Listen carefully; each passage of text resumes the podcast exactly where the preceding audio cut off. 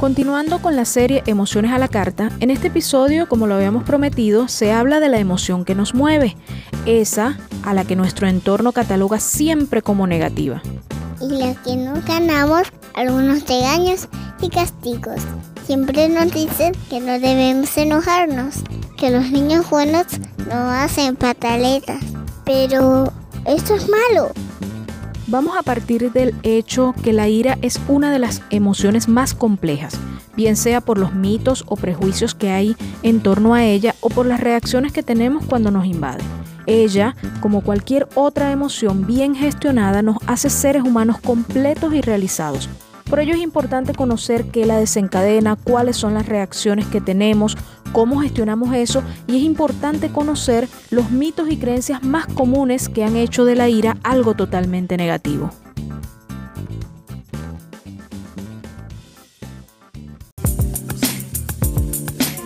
Contenido educativo de calidad, porque la curiosidad es como un granito de mostaza. Habla para ustedes Silmar Rodríguez, bienvenidos.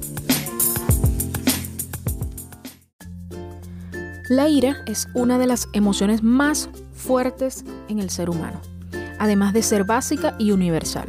Se dice que es básica porque se encuentra al servicio de nuestra supervivencia, al igual que el miedo, como lo vimos en el episodio anterior. Y es universal porque cualquier persona puede experimentarla. Ahora bien, concretamente la ira se caracteriza por sentimientos que varían en intensidad. Puede ir desde una simple incomodidad o molestia hasta una furia intensa.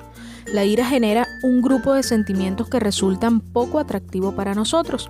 Algunos de esos sentimientos son la rabia, el enfado, el odio, los celos, la envidia, entre otros. Es normal que los niños se enfaden con frecuencia, de hecho, las manifestaciones más frecuentes de la ira en los niños son las llamadas rabietas o pataletas. Todos los niños experimentan esta emoción en mayor o menor intensidad. ¿Cuántas veces hemos visto a un niño gritar, manotear, tirarse al piso, llorar desconsoladamente, lanzar lo que tenga en la mano, golpear, encerrarse en sí mismo, solo porque le han negado algo que quería o porque le han prohibido hacer lo que le gusta? Pues bien, para los niños, las cosas que parecen sencillas para nosotros son importantes.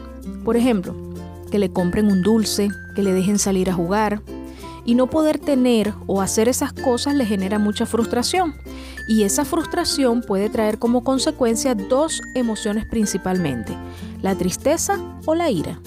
Lo importante aquí es saber qué emoción está por salir, lo cual es una tarea simple y compleja a la vez. Nuestro rostro es el espejo del alma y aunque sea diferente en cada persona, algunas de las señales físicas más comunes de la ira pueden notarse a simple vista, por lo que observar es la clave. Una mirada fija, las cejas juntas y hacia abajo, y la tendencia a apretar los dientes y manos ayudan a saber si la ira está por desencadenarse. La ira sirve para defendernos cuando nos quieren atacar. Cuando la sentimos, nos dan ganas de hacer muchas cosas cuando otro niño nos dice cosas feas, cuando nos empujan o nos golpean. A mí lo que más me llena de enojo es cuando los niños no quieren compartir conmigo, cuando me gritan, cuando me dicen apodos y se ríen de mí. A veces no sé qué hacer, me dan ganas de llorar, gritar y esconderme. Pero entonces, ¿qué puedo hacer para controlar la ira? Esa es una muy buena pregunta, aunque también bastante compleja. Para los niños la principal recomendación es conversar con sus padres sobre lo que están sintiendo y que sean ellos con su experiencia que les ayuden a canalizar sus emociones. No hay una receta que nos diga cómo hacer esto, puesto que lo que puede funcionar con algunos, con otros quizás no. Entonces voy a dejarle una serie de recomendaciones que pueden orientar y ustedes seleccionan para aplicar la que mejor se adapte a su realidad. La primera ayuda o herramienta, y la más importante, es el propio ejemplo de los padres o adultos cercanos. Se ha demostrado que en nuestro cuerpo existe lo que se conoce como neuronas espejo y tienen la función de imitar lo que ocurre a nuestro alrededor. Por lo tanto, si somos los primeros que reaccionamos de una manera calmada, nuestros hijos lo imitarán. Segundo, enseñar a reconocer la ira. Cuando el niño está en pleno ataque de ira es difícil negociar o hablar con él, pero nunca dejes de hablar luego de pasado el episodio de ira. Es imprescindible en esa conversación posterior tres preguntas. ¿Qué sucedió? ¿Cómo te sentiste? ¿Y cómo te sientes ahora? Número 3. Realizar lecturas de cuentos, fábulas o historias sobre las emociones. Una muy acertada y completa es El monstruo de colores. Número 4. La técnica de autocontrol del semáforo. Se trata de un ejercicio en el que se le da una respuesta ante un comportamiento determinado. El amarillo indicará la alerta inicial para pensar y actuar adecuadamente. Dependiendo de su accionar, se le dirá rojo para que se detenga porque se ha salido de control y el verde indicará un buen manejo de la ira y permitirá celebrar su acción. Una variante es que el mismo niño reconozca el color del semáforo en cada momento a solicitud del adulto que esté mediando la situación. Número 5. Enseñar algunas técnicas de respiración. La clásica, respirar profundo y contar hasta 10.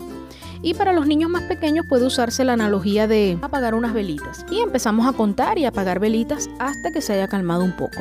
Aplico con mi hija esta técnica, con Isabela, y funciona para sacarla momentáneamente de la situación de estrés en la que está y que después pueda contarme lo que ha sucedido.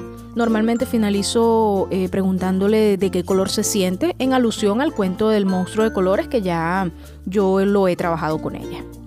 La número 6, escuchar música. Pueden seleccionar previamente una canción que genere tranquilidad y que le guste al niño. Y cuando esté en esa situación de enojo, pedirle que se retire a escuchar su canción y cuando se calme, hablar de cómo se siente con lo ocurrido. Otra, la número 7, otra de las que de las recomendaciones es repetir un mantra, enseñar un mantra al niño. Mantra significa liberar la mente. Y esto es lo que necesitan los niños para calmarse, liberarse de la situación.